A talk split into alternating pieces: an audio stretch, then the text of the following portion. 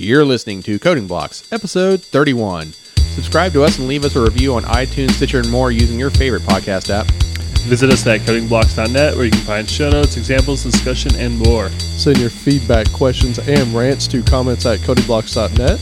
Follow us on Twitter at codingblocks or on Facebook. Or head to www.codingblocks.net and you can find all our social links at the top of the page. And with that, welcome to Coding Blocks. I'm Alan Underwood. I'm Joe Zach. And I'm Michael Outlaw. And with that, let's get into it. So uh, it's been an interesting uh, few weeks since the last one. Went to some interesting meetups. Alan actually went with me on one of them. Went to uh, the Meteor in gaming. What did you think of that? Uh, actually, that one was really cool. I mean, if you haven't seen Meteor JS in action, uh, they they kind of took it to the next level by having like uh, uh, what would you call it? Like uh, uh, what were those old diamond games? I can't I can't where you flip the oh, oh, like a bejeweled, Bejeweled, game, yeah. Candy Crush. yeah. So they took like a, a bejeweled type game and created one in what I think he said two weeks. It was it was Yeah, it was two weeks. But you know, here was the thing that for me though that that was the bigger takeaway was just Meteor.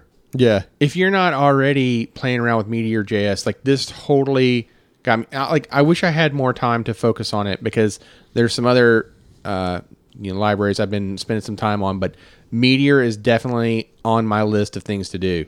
So this is the reason why when you ask me like, "Hey Outlaw, how are you doing on your uh, your resolutions there? How's that how's that Ruby coming along?" Right. This is why I still haven't gotten it because there's so many other frameworks and libraries out there that are more interesting to me. yeah. He's got ADD. We all do. We're developers. It happens, right? Yeah, But- but Meteor is on my list. It's basic like if you haven't seen this thing yet, it's like how would you describe it? I would describe it as like maybe an npm for a JavaScript framework. Like, is that fair? Well, know it- that's quite it- fair. it's compared. People have compared it to what Rails is for Ruby. It is what uh, Java or what? Yeah, it's like the Rails for Ruby. It's that to Node. And so here's the cool part. Like probably what blew Outlaw away and what blew me away when I first started playing with it is what's called DDP, their distributed data protocol. And basically, if, if you've heard of, um, I can never remember the name of this thing, SignalR. If you've ever heard of SignalR and all the real time collaboration type stuff, this is the same type thing. Like you can do pub sub type things, and you know your app updates, and everybody connected to it gets an update. So, and it's so easy to do. I mean, that, that wasn't even the exciting part. I know that Oh, PubSub really? was like the most thing. No, it was just the fact that like like I said, the you know having all the modules out there. I Hmm. I, I there's still I, I'm by no means a meteor expert, but there's still a lot that I want to dig into. But it it it was that part that like uh, when we were talking later about like the login modules and like automatically you know be able to use your social uh, you know plugins for OAuth and, and things like that. It was that kind of thing that I thought was just awesome. yeah, you could prototype an entire app in an incredibly short period of time. So, uh, it was definitely a cool meetup. They they covered a lot of neat stuff there. So that that was a lot of fun. Yeah, and then there and then there was the intro to Flux meetup too, which was really interesting too. Because so React has definitely been one of the things that I've been focusing more time on here lately in my infinite free time, and uh, you know, Flux is the what would you say architecture that they're using that that Facebook is using to handle the um, the M and the C portion of MVC maybe. Although they really say that Flux is not an MVC pattern, so that's kind of confusing. I don't know. What, what are your opinions on that? I actually have not looked into Flux at all to this point. I did, uh, but along those lines, Well, you've blinked, and there's already like 24 derivatives of it. I- So that well, you said that the guy said that at the end of it, right? it Oh, was ridiculous. Like, I mean, it's not it's not an old framework by any stretch, you know. But I mean, it's not. It also didn't just come out last month either. In all fairness, but yeah, he, he uh, the the guy that was giving the presentation at the end of the presentation mentioned that there was already you know uh, he he listed at least a dozen different um, derivatives of it. And those were just the ones that he's actually taken the time to look at. There was more that he didn't bother. Well, th- along that note, so I say that I haven't looked into it.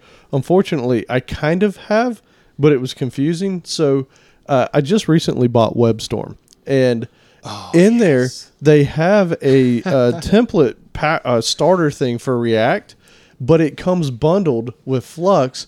And I was looking through the code and I couldn't figure out how any of it wired up. So I'm actually going to have to go out and do some tutorials to kind of pick up the pieces there. But um, I, I am on the WebStorm bandwagon So because for this is- 50 bucks, it's pretty good. This is kind of funny. I was going to bring this up as a joke because, uh, yeah, like what he's not telling you is I totally convinced him on that purchase though, because he was kind of like on the fence about like uh, which way to go.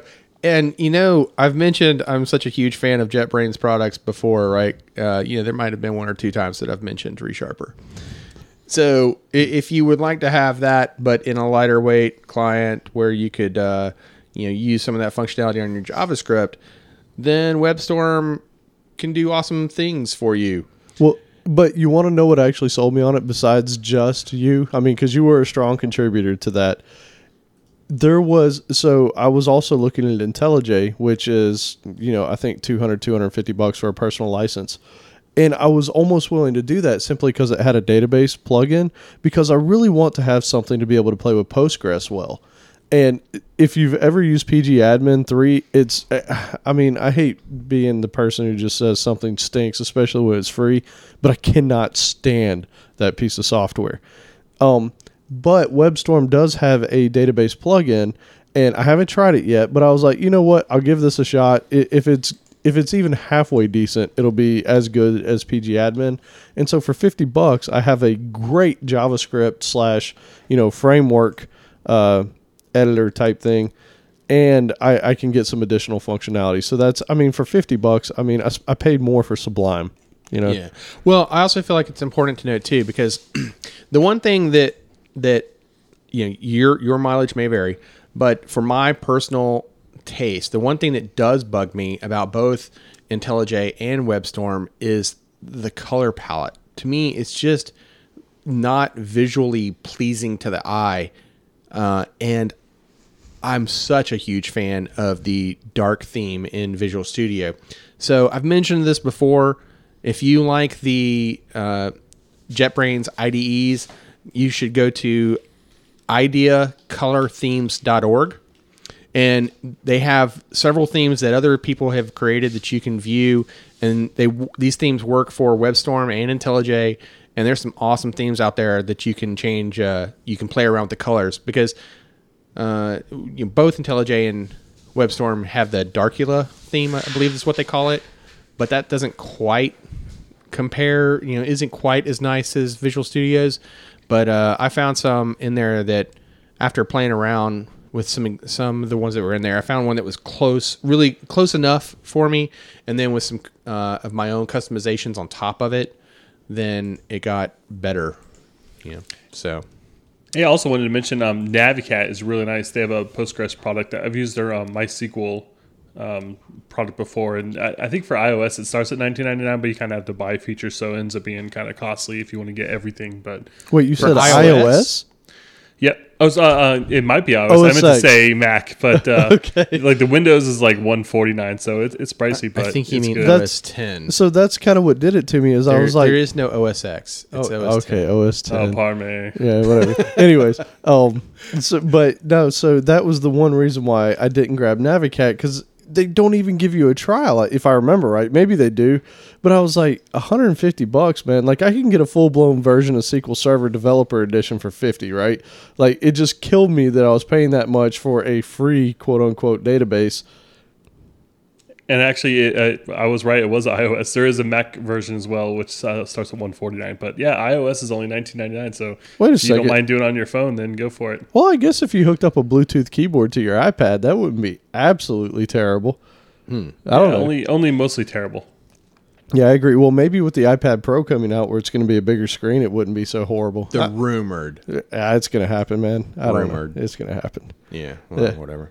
All right, so yeah, uh, I guess moving on from there, what we got next? Yeah, so uh, and I finally remembered to go ahead and sign up for Connect.js. I don't know if you have or I have forgot. not, but if you are in the Atlanta area or are looking for an excuse to come to the Atlanta area, Connect.js is happening October 16th and 17th.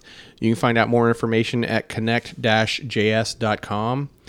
I'm looking forward to that one. There's All gonna right. be a lot of good uh, speeches there or Man, topics I, there. I meant to sign up and I completely forgot, which means I'd have to pay more if I do it now. So Ah, yeah, we'll see. It's probably not that much more. yeah. So, um, I wanted to mention something else. So, it, it- probably most everybody who listens to this podcast, because you know it has .net in the title, probably also listens to this other one, .net Rocks. Well, what? Yeah, I've right? heard of that. I, I thought you were going to say. I thought you were talking about the other podcast when you were saying that they listen to it because it has .net, and I was like, wait a minute, they probably listen to it because they like rocks. It's the other other podcast. If you if you get that reference, cool. All right.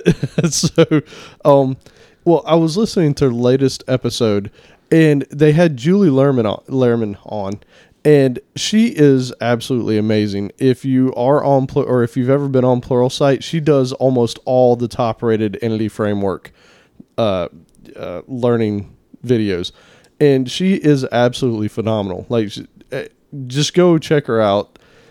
Now, here's the crazy part. For whatever reason, she decided she wanted to jump in and start messing with Aurelia.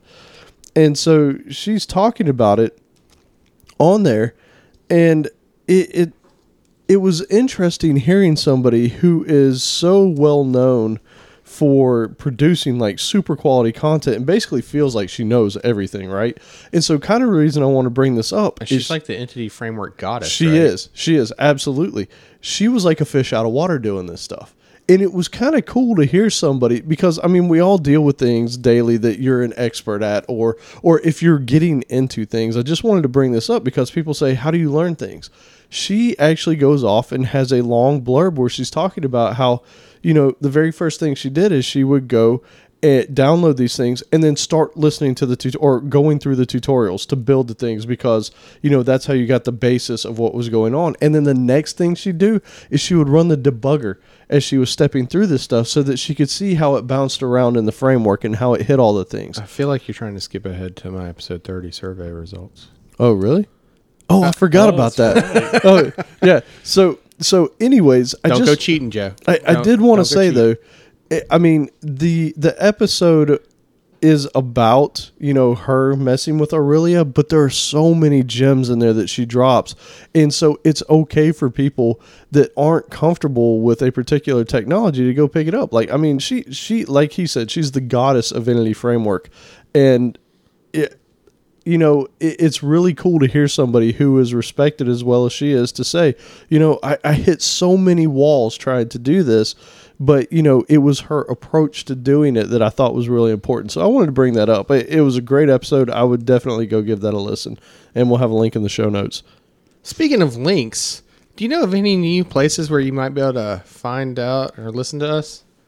Oh, SoundCloud. yeah. What? So we had a request. I don't even remember who did it at this point, but we, we had somebody complain that we weren't on SoundCloud. So because we want to make this as easy as possible for you guys to share to people and make it available everywhere, we we have basically got us a SoundCloud account now. So you can head to www.soundcloud.com slash coding blocks. You can go to our site at www.codingblocks.net and just go to the top of the page and click the link. Whatever you want to do the point is we are now on SoundCloud. You can download on iOS, Android. You can listen directly on the web. Um, and please do, you know, subscribe to us there now if if that's your thing, and uh, you know, share. So uh, I am slowly catching up the backlog because it takes a lot of time to port everything over from you know one host to another. But we are now on SoundCloud. Are, are you Yeah, like the app sneaker nice. netting it to them or? Man, it is it is manual labor. Uh, the app looks really pretty too. It uh, kind of shows the artwork in a cool way. So if you're listening to episodes, it's kind of just looks nice. Yeah, I, I've been impressed with it, and you know, I- not everybody's on it, but I, it's it's one of those things. Like somebody asked for it, and because we can, we are like, you know what, we'll go ahead and make that happen. So, you know, we're, we're excited about it. Well, hopefully, you guys are as well. So, um, I, I, the next thing I want to bring up, and uh, only Joe has responded to this email, uh, and so I guess we're just going to respond to it publicly here. Was we got an email from Stephen Lopes asking about global uh, variables and when they're appropriate to use, and he actually in his own email he went into it to an extent that I thought he did a pretty good job explaining how he would avoid doing a truly global variable. So, um, I it, I'll chime in on my thoughts here. So, what he was talking about doing was I know that it's not a good idea to have a global variable, and people who don't know why, the, really the simple answer is you can't control it, right?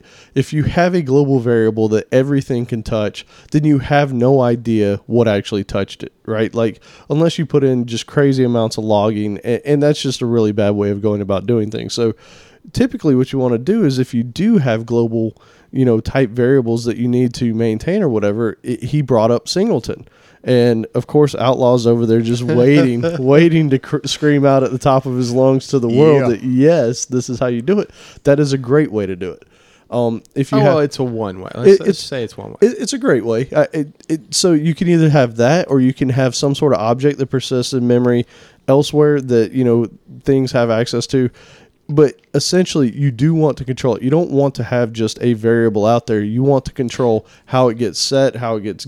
You know. Did you already say the example that he gave? Uh, no, I didn't. So, so just so for everyone else's edification, he says that you know, let's assume that we have some sensor that reads the ambient temperature of the room, right? So there's only the one sensor, right? So that's where you know my giddiness about the singleton kind of came up, but you know. Uh, jokingly, because I know that that's become a thing now, but uh, but we have yeah. images to back it up. Yeah. So so uh, you know that, that that's where it was coming from was that you know there's this one thing, right? So how do I how do I share that thing without it being global, right?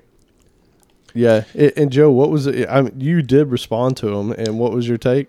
Yeah, I did. And uh, what I was kind of thinking uh, along lines is basically, you know, g- globals are bad. Okay, if this is an interview, that's your answer. Um, but you know, they're bad because they break encapsulation. It's not as future proof, and you can get around some of the problems of having all this plumbing code with um, dependency injection, which is like its whole own, its whole another big nightmare. But uh, what I finally ended up uh, responding with that was actually uh, just go ahead and do it as a global because if this is something small and you have things to get done, the, the code's worst enemy is more code.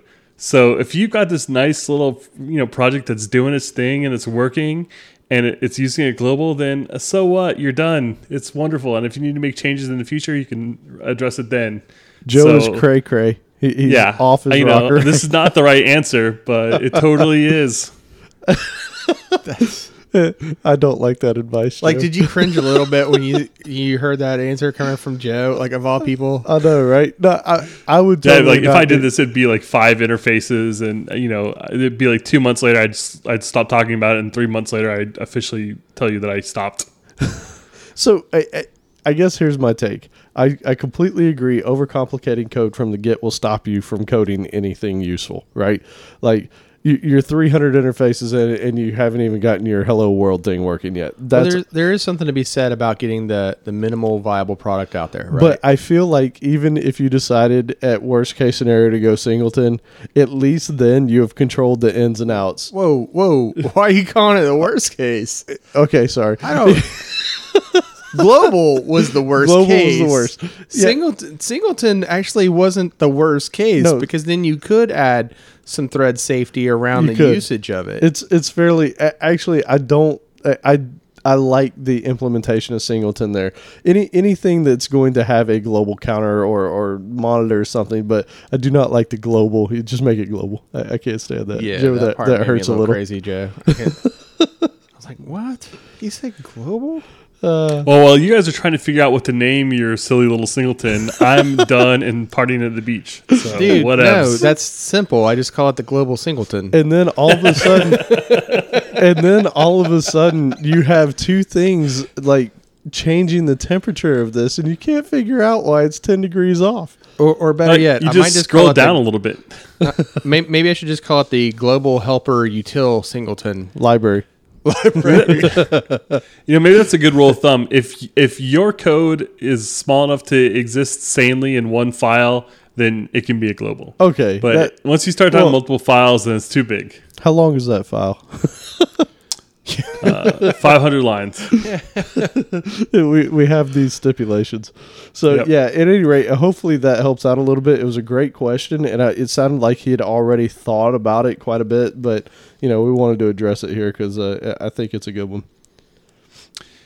Yep. Uh, also, uh, another email we got. Um, Wesley Backer sent us a really nice link to a, um, some design patterns that he had written up and had some really good examples of some ones that we talked about, and he had some really nice examples. But uh, the link is broken for me right now, but I'm going to go ahead and mention it just in case it's working by the time uh, we post the show notes. But uh, you guys should go check it out if you're interested in design patterns. And uh, also, uh, he mentioned uh, view state as an example of a memento pattern, which was a good example we hadn't thought of. And uh, I actually got a lot of flack for hating on the memento pattern. So, uh, since the airing of that episode, uh, I've gotten uh, quite a few people mentioning to me um, good uses of memento patterns. So, I'm sorry if I was down on them. Please stop yelling at me. Are are you back up now? So Yeah, not- mementos are cool. I give up. so Alan, are you sure? Because it sounds like he's just doing it reluctantly. Yeah, he, he, I, I he's suddenly on board with the memento pattern, but you know, not because he chose to be. yeah, I don't know that we can believe this. Yeah, no, I'm gonna say I'm cool with it, and then make little remarks about it for the rest of my life. kind of like you do with JavaScript, right? exactly like JavaScript. Yeah, that's going to be great for this particular show. Ouch. That's crazy.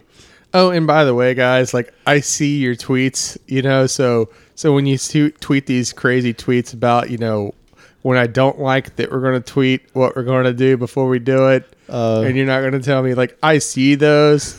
So in case you don't know what we're talking about, like Alan last week was tweeting an email like, "Yeah, no, we're totally going to email." Meanwhile, he could barely talk at all. And I was like, Alan, are, are you crazy? Like, why do you think we're going to record? So yeah, I was planning on recording last Wednesday, but Outlaw so you know nicely pointed out that I was swallowing a gallon of snot about every five seconds. Wow, thanks for. I wasn't going to bother to mention that part. So That was unnecessary. while I technically could speak, it was going to be a rather. It was brutal for me to listen to. It was going to be a tasty sounding episode, so we decided Whoa, to skip that's it. a crazy adjective to throw in there.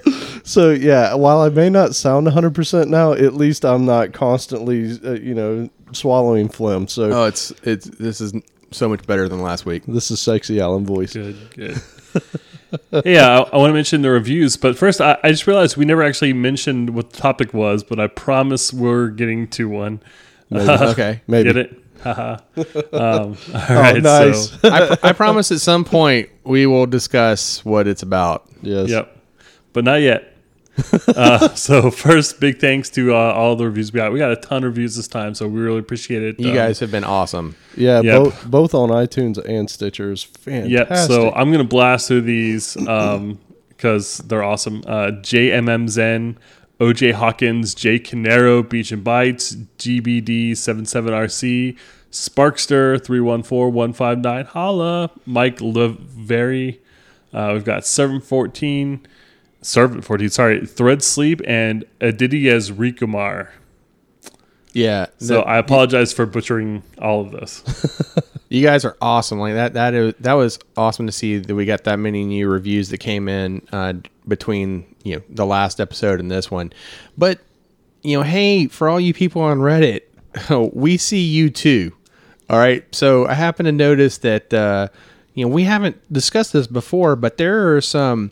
Uh, we've been getting some love on Reddit, so I wanted to give you know shout out to Death Row, uh, Tom five one seven one, James XV seven, and special one out to Coderhawk and Jesse twenty fourteen uh, for some of the, the the love we've gotten on Reddit. Big thanks to that. We really appreciate it, guys. Uh, and then also, we haven't forgotten about you, Stack Overflow, specifically you, Andy Joyner. Yeah, you. We got some love there too, and we greatly appreciate it. So thanks for uh, spreading the word. We really do appreciate it. Yeah, and he's been with us since near the beginning, which is just awesome. So, yeah, huge thanks. So- for, that. So that that uh, takes me to what I mentioned, uh, you know, kind of hinted at a little bit before, which was, you know, we had the survey in episode thirty, And uh, you guys haven't cheated, right? Let me. I gotta. I gotta see Joe's face. Make sure that guy hasn't been cheating here. I have not cheated on the Um, survey today. I have not. Notice how he's like hiding behind the pop filter there. Like, I'm not so sure that, that counts. Okay, so the the question was, are you better off spending more time learning specific frameworks or the underlying technologies? I think Outlaw lost. The first answer was, well, frameworks. I'll dive into frameworks. I'll dive into the underlying as needed. Or the second answer, answer, yeah, underlying technologies. You got to walk before you can run. Blah. Now, I feel like last last episode, last episode, I think I was the only one that was saying no. You got you got to start with the underlying technology, Boo. right? I think like both of you guys were in the framework camp, but let's just play the game anyways. Who wants to give me a guess as to what they think the percentage was? Let's start with you, Alan. Wh- which one do you think won, and what you know? Give me a number. I, I feel like you're all over there, all giddy to to to Hmm? kill this one. So I'm going to say that you won with the language 60-40. 60 percent underlying and Yeah. forty percent Yeah. on the framework side. Although I think that's crazy talk. Okay. What about what about you, Joe? Well, What do you since this is a a coding podcast, I'm going to say that we uh, cater to and have more voters that are kind of uh, engineering minded. So I will say that uh, only 60% got it correct, and the other 40 um, chose to run before you can walk. Or walk yeah, but before you what's can your run. sixty percent then? Uh, oh, it's oh, the framework one, of course. Oh, oh, so okay, okay. So you guys just just to make sure we're on the same page, Joe is saying sixty percent voted for frameworks, and Alan is saying sixty percent voted for underlying technologies. Yes. All right. Well, here's the answer: sixty-four point two percent voted for frameworks. Yoo-hoo! I'll dive into the underlying as needed. Yeah, baby. That means that only just under 36% of our audience is correct. and that it's the underlying technologies. Well, see, here's the thing. People that go learn languages just want to learn things. People that go use frameworks want to get things done. So I thought that th- when you were mentioning uh, Julie Lerman earlier, I thought that this was like a segue that you were going to use to to mention this because you were talking about her uh, diving into new technologies and you know stepping through the debugger and whatnot. But I still like that's just I'm glad Yes. that I was wrong about what the percentages were because I feel like now I, I have I have a great respect for our audience that we're that we're ga- we're starting to learn about through our surveys. So I will I will say this. I still say I was right, but uh, so maybe I'll say two things. Um, and the second one being that you know a friend had mentioned, well, you know he because he kind of put some context around it, like like if you have t- if you're doing this for like this is if this is on the job training, right? Like you you gotta get something accomplished, right? Then you know, diving into the frameworks is, you know, what you're to do. And it's kind of like, okay, fine. I'll take that answer, you know, given that context. Because I was thinking of it more like, you know, hey, I would like to learn, you know, whatever, right? Like Angular. You're not going to jump into Angular if you don't already have some JavaScript experience, right? Like, you're going to need to know some JavaScript before you dis- jump I disagree. Angular. You go look at a tutorial. Oh my god. I'm telling you my frame of mind. You can't disagree with what my frame of mind was at the time. I'm telling you where I was coming from, the place that I was in, and I still say that I was right. In 36% of our audience, I'm rounding that up. Was is with me and also correct in that you gotta you gotta walk before you run there with the underlying technologies. so crazy people. Yep, I, I I'm glad that everybody made the right decision, or most everybody. Well, uh, speaking of polls, uh, we didn't come up with one for this episode, so I guess you're just going to have to uh, head to slash episode 31 to find out what it is. yeah, this one's going to be a surprise, and I'm putting this one together, so I have no idea what it's going to be. Well, you know, you mentioned uh, I corrected you on the OS X earlier because that's also been one that's come up before. A few where times. like just recently too. It was one of the Microsoft presentations that they did. Maybe it was build related. I don't forget when.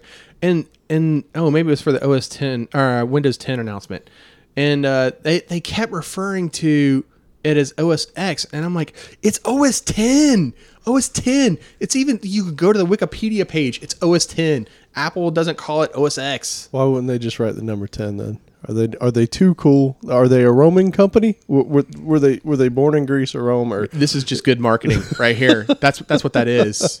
Because previously, hey hey, previously they did write the numbers See? until it got to 10, and then they switched to the Roman numeral. they said X looks cooler. It do, and you got to give them credit. It does. Yeah, whatever. It's OSX.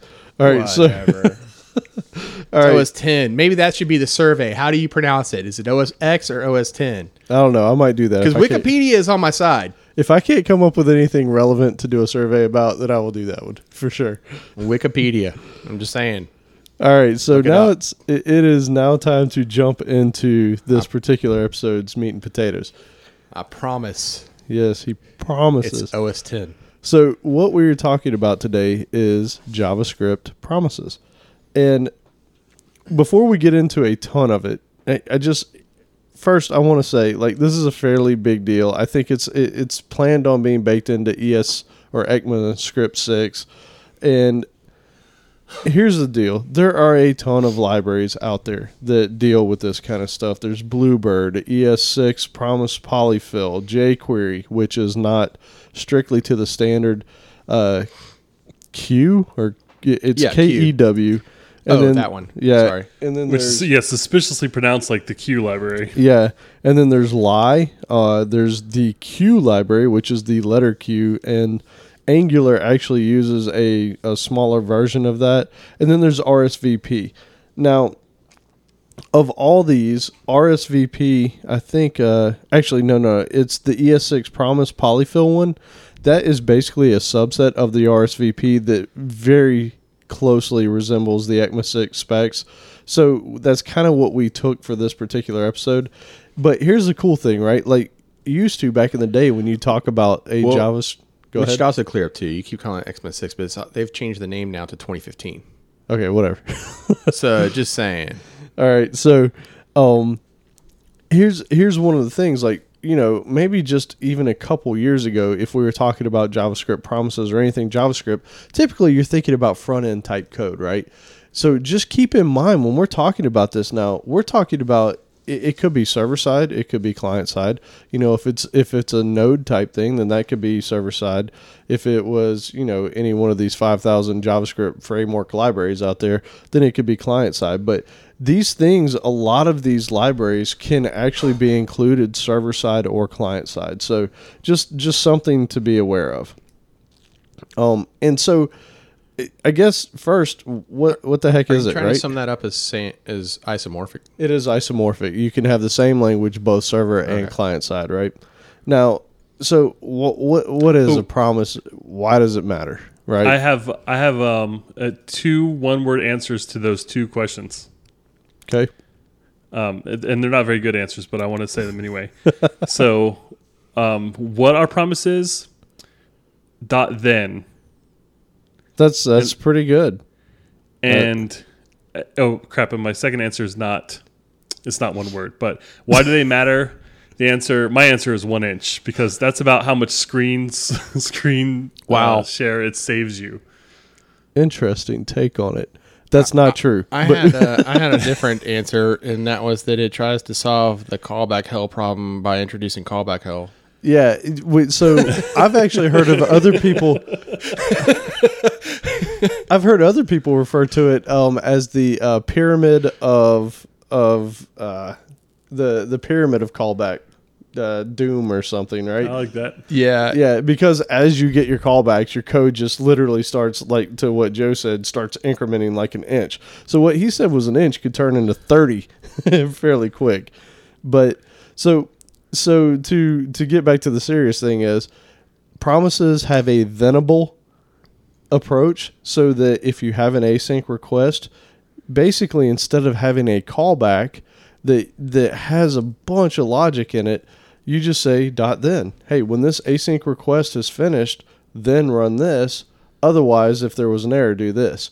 So the really interesting part about this is if you've worked with any asynchronous JavaScript before, the way that you would typically do things is let's say that you had three async calls and each one of them depended on the previous one, you would basically have async call one with a callback, and then inside that, you would basically have an async call two, then with a callback that's now indented over some more, and then an async three with its own callback. Now, there are some pitfalls to this. We just mentioned one, which is just your code becomes unwieldy, right? Like there's so much nested code that to follow it is fairly disgusting. I mean, to answer your question in seriousness though about what they are, why they matter, I, you, I, I would put that in as that they're they provide a, a usefulness for async programming. Though I mean that Yes, that's that's what it's for. that'd be a much better you know way to sum that up as to like you know what they're doing So Yeah, and actually, or why you might want them. yeah, and I also want to mention uh, one one of my favorite things about it is that it bubbles up exceptions really nicely. Yes. which is something that callbacks have a real big problem with. You know, problem has uh, happens in one of them, then you've got to kind of you know funnel the scrap out. But with the the dot then dot then dot fail syntax, then if any one of those fail, it just kind of gets bubbled up like normal synchronous exception handling. Yeah, it's like wrapping a huge try catch around all your async calls, as opposed to when you have the nested callbacks, you have to handle it on each level. That was another thing that I actually wrote in my notes about like when I was describing promises to myself is that it's like try catch on crack. That's what it is. It's very yeah. I mean, But it- it's like it's like because it, okay, so let's take let's take um, an example, right? Like if you were going to read some image off of a remote server, right, and you wanted to do it uh, safely, right, you might do that inside of a try and then have a catch handler for it, right? And and this is where Allen's dot then dot fail comes in because with a promise, right, you could have the dot then then uh, it's actually not dot fail though. Well, okay, It's dot then comma and then the failure. Right. So, yes. right. Okay. But but um right, if you were going to pass could you pass in like a, a what is that? A success and a, a fulfill and a reject method, right? Yep. Or a callback. And and one of them can handle the success portion of it which would be in your try and the other portion could handle if there's a failure which is your catch portion but then you start chaining these things together dot then dot then dot then dot then and that's when i was thinking like of this being on crack because you know the alternative would be nested tries, Yes. you know, which could get going back to your pyramid scheme, right? Of try catches would be crazy. Yeah, it can get really ugly. And one of so one of the interesting things is, and we have an article we're going to link to in the show notes because it's one of the best I saw when we were looking at this. But like the approach they took was, let's say that you have a book, right? Um, and then that book has chapters, and then that chap those chapters have content. So as you're doing this, so you, you're going to load your book first because that's one async call. Now you're going to load your chapter list. That's another async call. Then you're going to load the content of those chapters. That's another async call. Well, the problem is like in the past, like I said, you would typically just start nesting these callbacks after the first one finishes. All right, now do a callback and run the next async request. Here's Then an event listener for this action. yeah, and it just keeps growing. So, like, let's say that at that point, let's say that if you wanted to take it even a step further, that'd be crazier. And instead of loading all the content for that chapter, say maybe you load three pages at a time, so that you didn't get a huge chapter that blew everything out. Now you're going to have even more nested. The promises allow you to say load chapter or load book dot then load chapter dot then load content dot then load uh, pages, you know, whatever. And then at the end of all that, if you wanted to, you could put off your catch and say dot catch and then put your error handling in there. And if any one of those previous async calls failed, it would all get handled in that catch. And then it would all basically have a fail, right? And then you can figure out what you want to do from there. Yep. And you know what's funny to me is that uh, w- looking at this, um, it's really discernible. Like when you see dot then dot then dot then, you know you're dealing with promises. But what's really funny to me is it it really does make this asynchronous code look synchronous. It looks like you're blocking on a thread. You know, like prompt the user. When that's done, run the web service. When that's done, populate the UI with the, the response. And so it's really masking over a lot of complexity. But what's funny is it really is kind of simplifying things and making it act like you're just dealing with a synchronous program. So let's ask the question then: Why is it so hot now? I I think because JavaScript has gotten to the point where it's so pervasive in everything, right? Like back in the day, you know, it, before all these hu- frameworks got really hot, you know, th- there were a handful of us out there using Ajax calls and all that, and you just dealt with with what you did because single page applications weren't all the all the norm back then, right? Like you might have one or two calls on a page. Nowadays, like everything on your page is asynchronously grabbed, right? Like you only get the data that you need. And so now it's a big deal. And so I think that's probably what it is. That'd be my guess. And then also, now you're not just doing it client side, now you're doing it server side. And when you have a bunch of server side code, like think about database inserts, right? Like let's just take that for example. If if you are sending up a bunch of data that has to insert a person and then insert their favorite books and then insert you know you know different sections you all have all these you know after this happens then do this then do this then do this and it becomes really a pain to read and track so Yeah, that I, I totally agree with you. I really think this is all Node's fault why it's so popular because the deal is, you know, we've got all this really cool non-blocking async stuff going on in the server, uh, but uh, that's not going to work for me. I need to get the stuff from the database. I need to do some stuff with it, and then I need to return it. And so I think uh, you know people are working a lot more with Node. And they're doing this stuff with callbacks, which is just a nightmare. Node. I thought he said notes. no, No, yeah so no, no. And I was, Yeah. I was like, wait a minute, like Lotus Notes? Node.js. Node.js. You're blaming. You're, so I you're actually- giving Lotus Notes credit for JavaScript promises or for No. anything That's, so I actually have a little chain here in my notes where basically why are promises uh, in JS such a big deal? And it's because of callbacks. So why are you know why do we even have callbacks in JavaScript? And basically, uh, I think it's because there's such a, a you know asynchronous heavy UI model. That's you know where the language come came from. So Yeah, and I so I don't I think we might have put this further down. I can't even remember how we have this organized right now. But what one of the things to note, and I don't think we wrote this anywhere, is when you do these promises, it's deferreds that you're dealing with. So it mm. it it so the thing is when you have a dot then dot then dot then dot then it's returning something back I don't want to get confused with let's let's not let's not call it deferreds if you don't mind because what I don't want to get confused with specifically is jQuery's implementation because jQuery is different is not the standard uh, ECMA But promises actually have deferred. It is deferred. It's called the same thing. Uh, but but there's also like you know a lot of the documentation you're going to read just talk about it as an, an eventual result. And and so that's the key is what I wanted to get at. So what you see, what Joe mentioned a minute ago, where it all looks like it's truly synchronous, what's happening is you are returning back what is called literally a promise. A promise that it's going to either be fulfilled, rejected. Is that that's pretty much it, That's right? it, No, there, there there's Or it could there's be abandoned. Four states. There's fulfilled, rejected, pending, and settled. Okay. right are the states so before we get into some of that you know the implementation gory details of it though let me let me just say with like you know we got a lot of love from you guys in reviews in the last uh after the last episode and we really really appreciate that and if you're new to listening to the show and you haven't already uh, put up a review on either stitcher or iTunes or Reddit or wherever, we would greatly appreciate it if you would take the time and you know uh, you know put put that review out there. We really appreciate it. It goes a long way to help us out in uh, new people finding us, and we we really do appreciate it.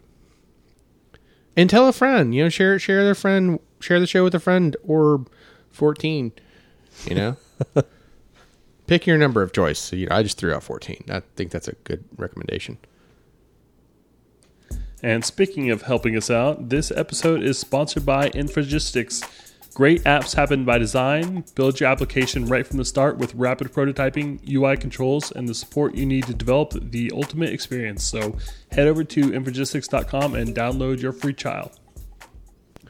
All right, so now we can get into the implementation details.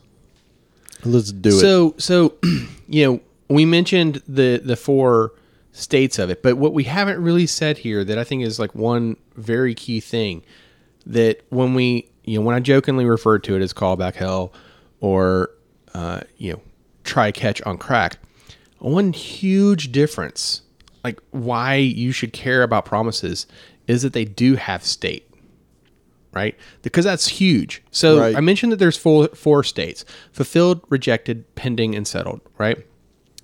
Now, if a promise has already been fulfilled or rejected, no matter how or when you call it again later, it's going to give back the same result, Right. right? It's not re executing that code, it's just returning back the same value that it returned back the first time, right? Which is a huge difference. Yep. Okay. Yeah, that's. I mean, that's that's Oh, major. what, what were you waiting for me to to? Uh, to Uh, you, well, I was. I wish I took a screenshot of your face. Like you were looking at me, like you know, like what do you think about that, huh? Uh, I, I don't, I don't know. no, I mean that that's absolutely true because in a callback, you just you'd basically re-execute it, right? With this, because of what he said right there, if you try and execute it again, quote unquote, it's not going to do anything. It's just going to give you back what you already had. So yeah, that's that's that's a a big differentiator right there. Um, but you said there was another piece, right? As as far as the state, like, or was that that pretty much where you're going with that one? Uh, no, I thought I pretty much. Okay, there was the yeah. four pieces, Yeah. the four the four states that it could be in. Is that what you mean? No, so I, I guess so. Where I was going with this earlier to stack on top of that, because I didn't even, I wasn't even going to say that, was the fact that when you have these things that look all synchronous, they look synchronous, but really what's happening is it blew through all that code. Now you basically have a bunch of things that are in some sort of probably pending state until it comes back and is either accepted or rejected. And here's the cool thing. So when you chain together these dot then dot then dot then, what you're returning back is you're returning back a promise from each one of those things. So basically, this is promise dot then. That now is the promise that the next dot then is going to rely on. And those don't actually do anything until the state changes on it to resolved or, or settled, where it was either rejected or, um, what was it, fulfilled or accepted? I can't remember. Fulfilled, rejected, pending, settled. Okay, so fulfilled. So once that happens, then it says, all right, let me look at the next thenable function that's there and let me run that.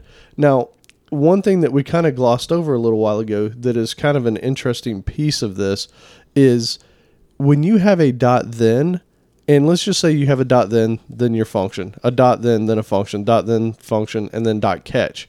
Basically, what's going to happen is any one of those three async calls that that led up to that dot catch, any one of those fails, it's going to skip the rest of those dot thens and go straight to the catch, and then you're going to handle that error. Now, another way you can handle it is every thenable function, you can also pass in a function to handle the rejection. So you can have dot then your function, typically an anonymous function. I mean, uh, you see that a lot. You could pass in anything. But if you have comma and then another function, that is an error handling function. Now, the interesting part about this is when you have an async dot then and then comma else really for the error, only one of those two gets called. If that async function failed before the dot then, then only the error function is called. If the async function succeeded, then the dot then's called and the error function is never called. It skips it. If you however, if you do this with the catch, the success function may still run before the dot catch hits. It's it's really kind of weird how it all works out. Um, and again, in the show notes, we are going to put a link up to this other thing where the guy actually has a nice flow diagram that you know will probably take you 20 minutes to read through. Oh, there were several. Like, I mean, just yeah, there's going to be a bunch of links in the resources that we liked for this episode because when I was doing some research on this, there was one of the articles that I read. Uh, the the author basically took the approach of, you know, what if we had to create, what if you had to create promises? How would you create it? Ah, right. nice. And he starts walking it down like here, here's what we here's what would be required, right? And here's the next thing that'd be required. And then there was another one that was just um, uh, one of the presentations that was given at uh, the JS Conf in Europe, and um, it he gave a great overview of the uh, of promises, going from like, well, why is this a thing? So like, there's going to be some awesome links uh, that we'll include in that. But Very cool. Um, so here's another thing about promises that I really like, and this is something that I've dealt with for years in callbacks. It's a little frustrating. So let's say that you have a page that you can't display anything on until three requests finish, right? The way that you would typically handle this back in the days of callbacks is you'd have some sort of variable that a function would manage that was basically a counter to say, okay, how many of these succeeded? I have these three methods, right? When callback one hits and that's done, then I'm going to increment the counter. When the counter gets to three, everything's good. All right, let me continue on my way, right? is that a global variable counter? No, it, it would be encapsulated. Is that a singleton counter? No, no. It could be a single. I don't think I would use a global, but you know why? Why you got to say the the old days? I, I did this like last week. actually, you know, you know what's funny about that? You're true. D- depending on the type of library you're using, if they're not using promises and all they have are callbacks, you're pretty much stuck unless you bring in a third party promise library to where you can handle this kind of thing. But, but I digress. Um, now, what's really cool with promises, though, they have this thing to where you can parallelize a number of calls so that, hey, my three calls, you can basically just say, hey, do this. And I think it's, uh, what is it, promise.all? Where, where is it? Yeah, I think not it's just all. dot all. Yeah, Yeah. dot all. And that's absolutely amazing. So if you have 20 things that have to complete before you move on about your way, you say, you know, promises dot all. Once this is done, then do this next thing. And you don't have to try and stitch these things together yourself. Right? That's that's amazing. That, like I love that. You know, one thing that I, I failed to mention though when I mentioned the different states of it and the fact that it's awesome that it's uh you know the that because these promises have state and if you were to try to call that value later or multiple times uh, and you're going to get the same thing what i didn't mention when i was describing that is that that's immutable Ah, yeah. so so yeah, that actually, that state um, is that value and state aren't going to change which is uh, good and bad. Um, some of the cons actually for promises that I was reading about is that uh, it's not so good for recurring type tasks. Like if you're doing some sort of polling or streaming, then because it's immutable, you have to be doing this kind of weird, you know, creating of promises and have a little promise factory shooting these things off and collecting them. Huh. Yeah, that's true. Because otherwise you get the same result back every time. Yeah, that that's Yep. And some other negatives I saw were that basically the this new spec, even though some of the libraries have support for it, but the new spec uh, ES 16 or 20 or 2015 or 6, sorry, uh, there's no way to cancel it. And there's no sort of like progress indicator. Like, so if you knew how long a task is going to take, there's no sort of um, you know support in the language spec to be able to say like, hey, how far along am I? interesting. Yeah, not the end of the world. No, but I mean it's important when you're thinking about, you know, using these things to build your next application. That's that's definitely something valid to think about. Yeah, I mean, yeah, going back to that uh, that that video from the JS Conf in uh, it was it was a it was the 2013 JS Conf um, Europe presentation, and it was uh, man, I hope I, I don't butcher this name, but Forbes Lindesay that gave the presentation, but he gave what I thought were four really awesome values of promises uh, in that presentation that that were why these are you know a thing. Why why why you should care to try out promises if you haven't already right? And one is that it, it works with the con, the primitive control flow right or the control pro, control flow primitives right you, you don't have to do anything there to make that happen you, you can already work with it right so you have some you know you want to use it in a for each loop and it can it can do it on its own, right? And it can handle the errors or let them bubble up properly, right? That was one example that Joe already mentioned. One one of the things that he liked about it.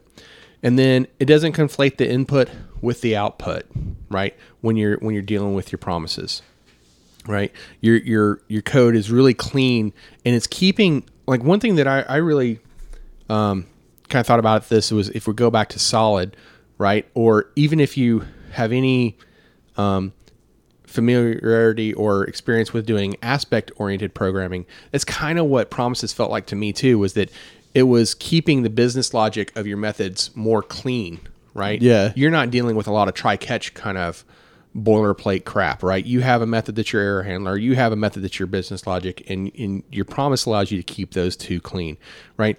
And then the fourth value that uh, he pointed out in this presentation was that your code looks like async code. Yeah. For someone who has never seen this code, has no idea what the app does, and they just walk up to it, they can immediately look at this code and say, oh, yeah, that looks like asynchronous code just because of all the dot thens that might you know, be chained together. And I think Joe mentioned that too as like one of the things that he liked about it. So, um, what about other languages? Uh, I did a little bit of research uh, because usually when you hear the word promises, the person's usually talking about JavaScript, um, that or maybe C because they're getting some support for that soon.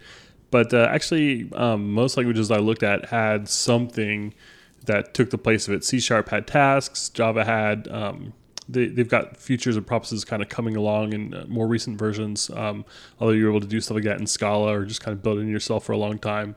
C++, Python, pretty much everyone's got support for it.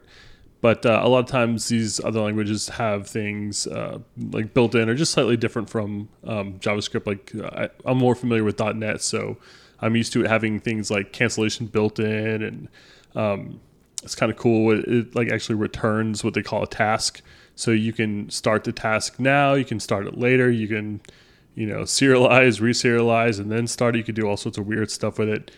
Um, that's kind of cool, and it works with generics, which I really like. And um, what's also interesting about the task is that it's actually built into the library uh, for C Sharp and or the um, the .NET framework, and so promises more of a convention depending on the framework you're using you're going to do some googling to figure out exactly how they work and i like with tasks like it's literally you know Well, The until task you're object. using ES6 though, right? Because then it's in this ES6 specification. yeah whenever that uh, is supported by ie8 just let me know right. Well, that's why you use a polyfill or one of these other libraries, right? i'm not doing any of that Uh, Yeah. and for it's those not of you- good for ES6 for uh, IE8. anybody that's heard the word polyfill and has no idea what they're talking about, there's basically tons of little libraries out there written to fill in the gaps of things like IE8 or these older browsers that keep hanging around for whatever reason. So that's what a polyfill is. Yeah You know, when we were talking about other libraries, though, that this was included in, one that you uh, you, you left off there was uh, EXTJS. Well, that's in the newest version, right? Version six, it uh, it is ES6. It, it complies to the ES6 spec. So Oh, interesting. Yeah, Um, you know the thing that's kind of crazy about that, and it, it, I'll never understand why the the powers that be only include certain things. So, like RSVP is one of the more popular.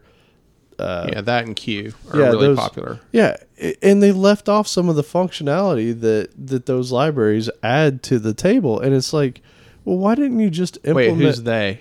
uh, uh, the ECMA six board that decides Oh, okay, what okay. goes in there? The standards body. Yeah, the standards body. Like I, I don't understand why they're like, yeah, that one just doesn't really matter as much. You know what I'm saying? Like, why not take the ones that people have decided that they really like and need, and just say, hey, this is it. You know, it's not like it's that more difficult for these browsers to keep up with them. So Well, I guess this is what happens when you're like you know decision by committee. yeah yeah, that's a good point. Somebody's like, we yeah, I don't need start a that. committee for something yeah, But you know, as you were talking about promises in other languages, though, like you know, you, you mentioned tasks in C sharp, and I okay, guess that's kind of not really close. Totally. maybe kind of close. absolutely I mean, is- it really, th- there really is some awesomeness to it, though. That uh, you know, like I said, it, it, you know, the fact that it it does have that aspect type kind of feel to it, right? Where it's like really keeping the business logic of your methods clean. I really appreciate. yeah, yeah, and it- that is something that you miss out with on C sharp. The syntax doesn't, you know, it doesn't look as pretty as the promises do in JavaScript for a variety of reasons. But it's not terrible, you know. For a static language, it's about what I expect. But promises in JavaScript is really beautiful, and I think a lot of times that's why when people talk about promises, they talk about JavaScript. It just works really nicely with the first class um, functions and also closures. It just works really well in that environment. Now you heard it here, right? Yeah. He, Joe just referred to something about JavaScript Beautiful. as beautiful. I know. I don't. Right? I, think he's sick. Beautiful. I, I Wha- think he- the weather down there must be getting to him. I think he's got like too much sun. Are you wearing a hat or some sunscreen? no, I had a hair incident, and now my head is really shiny, and it's hurting my eyes and giving me a headache and making me think that I like JavaScript. You, you want to know one of the frustrating things? I, when I was doing this, like I actually spent some time. I was going to put together some cool examples, and I was like, you know what? It would be cool to make something that's not just a contrived example, right? Like, what if I go pull from Amazon, or you know, maybe get a list of things and then get some reviews. And then I was like, man, this is really a pain in the butt because now I got to generate some keys. I got to, you know, I got to set up a bunch of server side Oh, yeah, garbage if you want to do, do this. anything AWS. Yeah, AWS is like, and I I very much appreciate it. That's why you should use JAWS. Yeah, this is a real library. The the, the JavaScript for AWS library. Oh man, but but so here's the thing, right? Like, so you start looking at some of their examples. They're like, well, here's a tool, a utility to generate some keys. But here's the problem, people. You can't expose any of that stuff client side because then everybody's going to steal your information anyways. So you have to like everything. I, everything I looked at that I was like, well, I could do this example, and then I'm like, well, I got to go set up some keys and some OAuth things and some private and some shared, and then it's like, oh god, now I got to do a full blown implementation, and I it, it, it just wears you down. So you know, I really wanted to put together some nice you know, real life type stuff, but it is actually fairly involved. Like you start getting into writing an app when you just try to demonstrate this, and that's why almost every article you see out there is say, "Hey, imagine you have this book, right? And then imagine you have these chapters." And that's why everything is like that because it's just it's frustrating. J- just in case if anyone should be uh, some curiosity should be sparked about that Jaws uh, comment that I made. It's the Jaws stack. So if you were to go to github.com slash jaws dash stack slash jaws, you can find it there. Yep. The serverless stack. It's so man, everything requires a server. And I was like, you know what, I can do it in Node, but then it's like, man, I don't want to set up a Node and do all that because then I'm gonna have to decide whether I want to use Express.js or whether I want to try to do it in Meteor or maybe it, that, this is the kind of stuff that runs through my head every time I go to do like a little tiny project like that. And it's like, and then by the end of it, you're just worn out thinking about it, and then you're like, I can't code anything. Yep. So keep things simple and use globals. I think that was the answer. That that right there is the answer. Well, I mean, he mentioned a global counter, so I feel like that's fair. Yeah. Boom. I think he needs to go back and change his answer from above. All right, awesome. So uh, that's uh, about it for this topic. So to recap really quickly, um, uh, promises provide really nice uh, quote then unquote syntax that provides simple looking syntax for asynchronous code, and it handles exceptions very nicely. And that's a big deal for JavaScript because async programming, I didn't say sucks. Uh, it just it just is, and uh, because JavaScript is winning at everything. But I gotta say though, it, this is completely off topic for promises.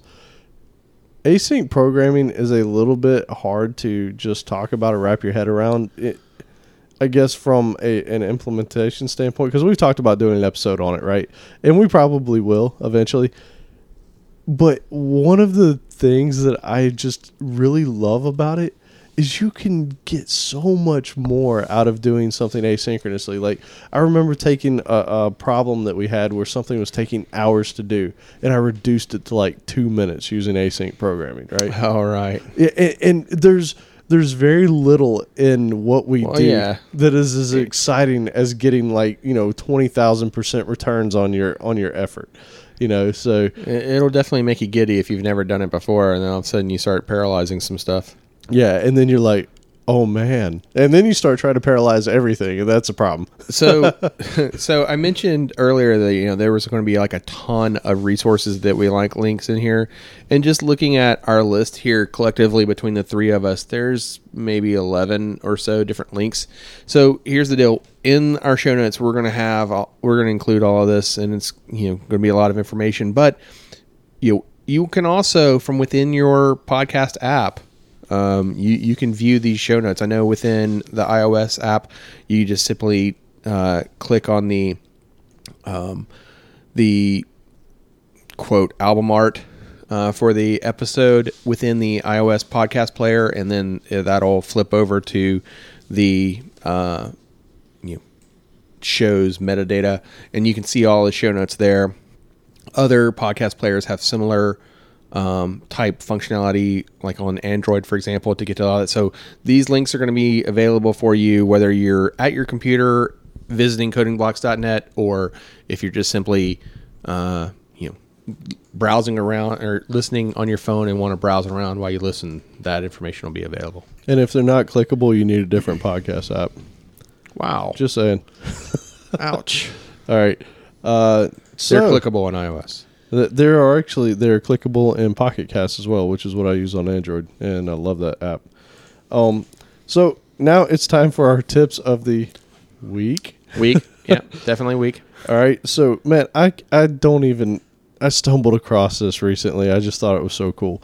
So back in the Alright. day, if you had a bunch of XML and you wanted to turn this into C sharp classes, what you would do is there was like this S- XSD dot dot exe or something that you could download and it would you know churn through your XML and spit out these these C sharp classes. You no longer need a third party utility. If you are on Visual Studio 20, what are we, 13? Or probably above, I know for certain this works in 2013. If you go to oh, the Oh, you didn't try this in older versions? no, I didn't. Okay, sorry. It might be in 2012 as well. I think it is. I think that's where I first saw. Let's that- just say that you should try this regardless of what version you're in. And Yeah. Let us know if it doesn't work in your version. yeah. So either XML or JSON, take either one, copy it, go into Visual Studio, go to your edit menu, and go down to Paste Special, and there there will be two options there. One for paste XML as classes or paste JSON as classes. And what you will get is so beautiful. It will actually inspect either your JSON or your XML, and it will create a C sharp class with all the serializable tags and everything on it already so that you can quickly take some output from something and map it to an object. And it is absolutely phenomenal. It works well. So, um, didn't know that existed. Uh, you know, I would definitely try that out. If nothing else, just for fun, even if you don't need it. It's just so cool. I'm really surprised you didn't mention WebStorm as your tip of the week. Uh, that's coming. I have too many tips. Oh, all right. all right. So, uh, you know, I love Git, right? We've kind of gone over this one before. it wasn't subversion. Uh, you know, surprisingly, it wasn't. So, um, so here's another Git tip for you. Let's say the scenario is that you committed something, okay, and you you know what you want to search for, right? But you don't know how. And when I say that you want to search for, I don't mean that you want to search your commit message, you know, the the law, the message log or the the log for what the commit message was. You want to actually search the content of the commits, right? So some file has some, you know, text in it, foobar that you want to go searching for, right?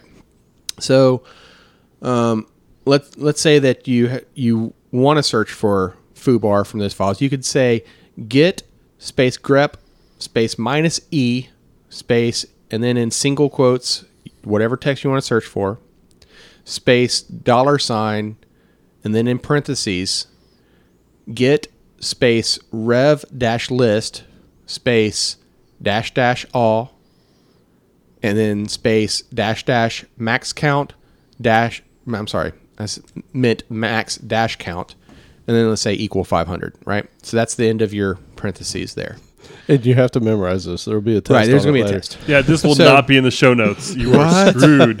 Why would you do that? Replay that's it until you that's got so it. wrong. so so again, what this is doing here, right? The first portion of this is doing a grep, and then you're pass you're specifying some text here, and you, you're using the dash e is going to be necessary for strings that might begin with a dash, right?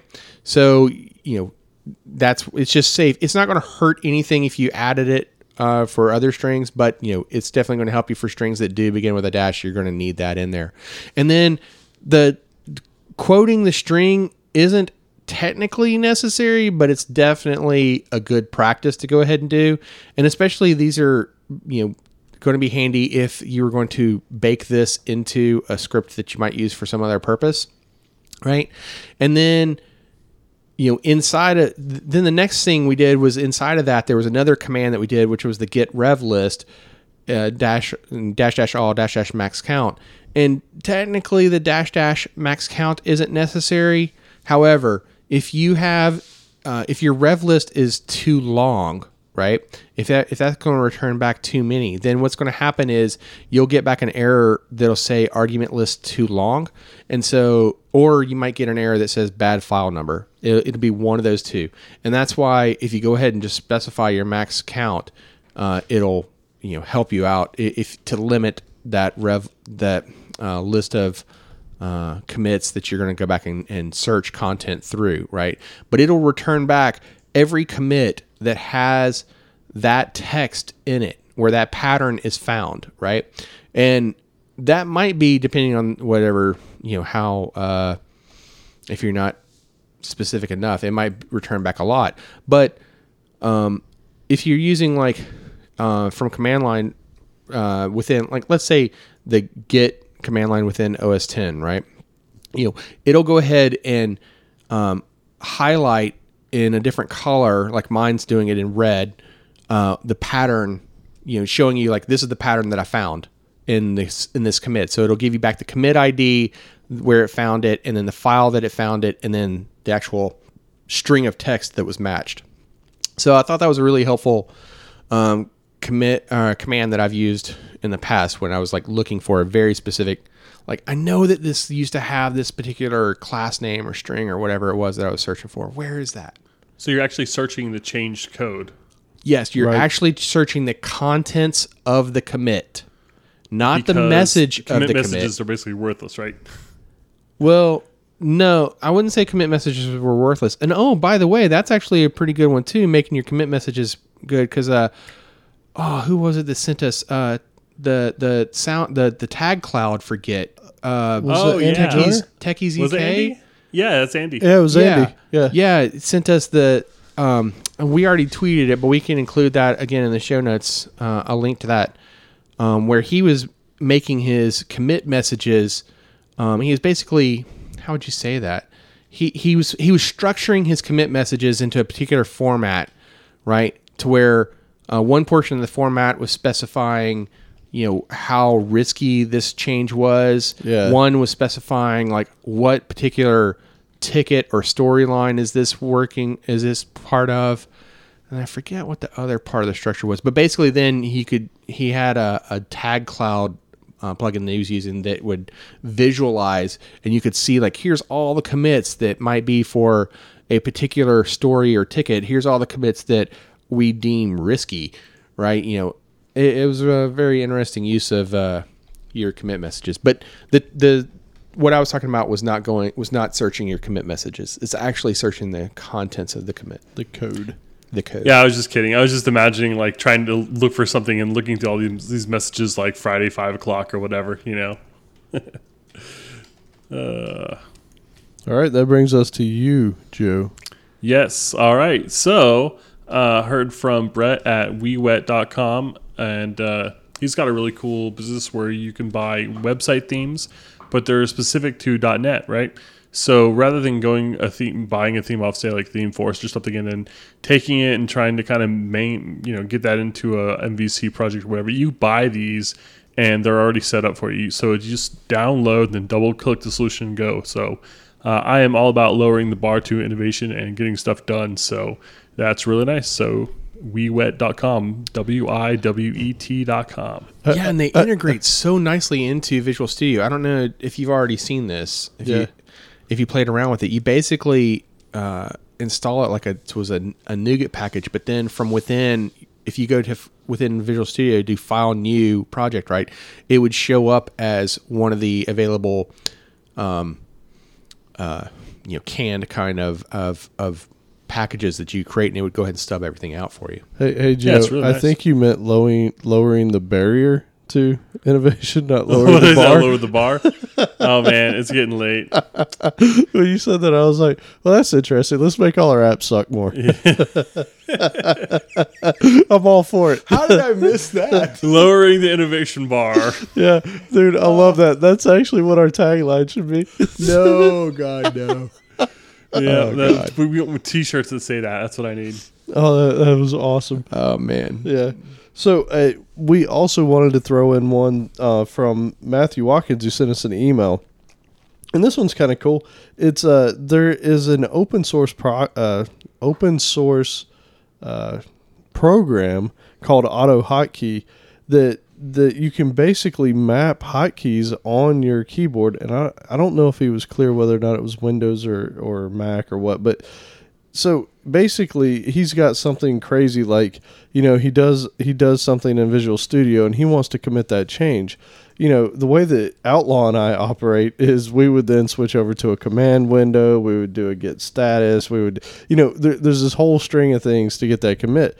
Well you know he got tired of doing that so he mapped this hotkey to where basically he hits this thing, it automatically switches over to his bash terminal. It automatically runs the the commands to actually do this commit. So it's literally almost like a macro runner for for your hotkeys. You, you know what this reminded me of when when we read this was uh I forget who mentioned it. Maybe Joe will remember because this came up before where someone was using a gaming mouse that had all the programmable yeah. buttons Yes. on it and they were programming the functions of the gaming mouse so that they could just click that one button and it would do, you know, whatever the action Ridiculous was. So like, you know, builds in in Visual Studio or, you know, I don't know, whatever. Yeah, it, it's very much like that. And I mean, it's pretty cool, right? Like, so this was a this was a different version of that, except without the hardware requirement. Yep, this is just software that you can download and use. Just map it to whatever. Oh, he he is using Windows, so he said currently he's using Windows key plus G. So um yeah, I mean pretty cool stuff. I've not used it yet, but uh, it's something I will probably check out. And it is open source and it's out there, so you can go grab it. We'll have a link in the show notes for that as well. So, um, yeah. Yeah. So uh, you know, just wrapping up the show. I promise we discussed promises And we did. and uh, subscribe to us on iTunes, Stitcher, and more using your favorite podcast app. Be sure to give us a review on iTunes Stitcher. We really appreciate it. Throw some love out on Reddit too, or Stack Overflow. We we really do uh, enjoy finding that and really appreciate it when we see it. Or heart us on SoundCloud. I think that's what it is. So yeah, yeah, we have all Boy, these that places. of all the ones you picked, Right. So good thing it was a heart. So, uh, also contact us with a question or topic. Leave your name, preferred method of shout out, whether that's website, Twitter, whatever. We'll mention you on the podcast. Definitely go visit us at www.codingblocks.net where you can find show notes, examples, discussions, and more. And you can send us your feedback, questions, and rants to comments at codingblocks.net. And uh, make sure to uh, visit us on Twitter at codingblocks or uh, check out Facebook slash codingblocks. Uh, it's blowing up on Facebook lately. It's crazy. It's wild. It- It's Check it out. Yeah. It's That's, like 100 followers. we've gone global. 100 followers. God, That's I'm going to go post there right now. Uh,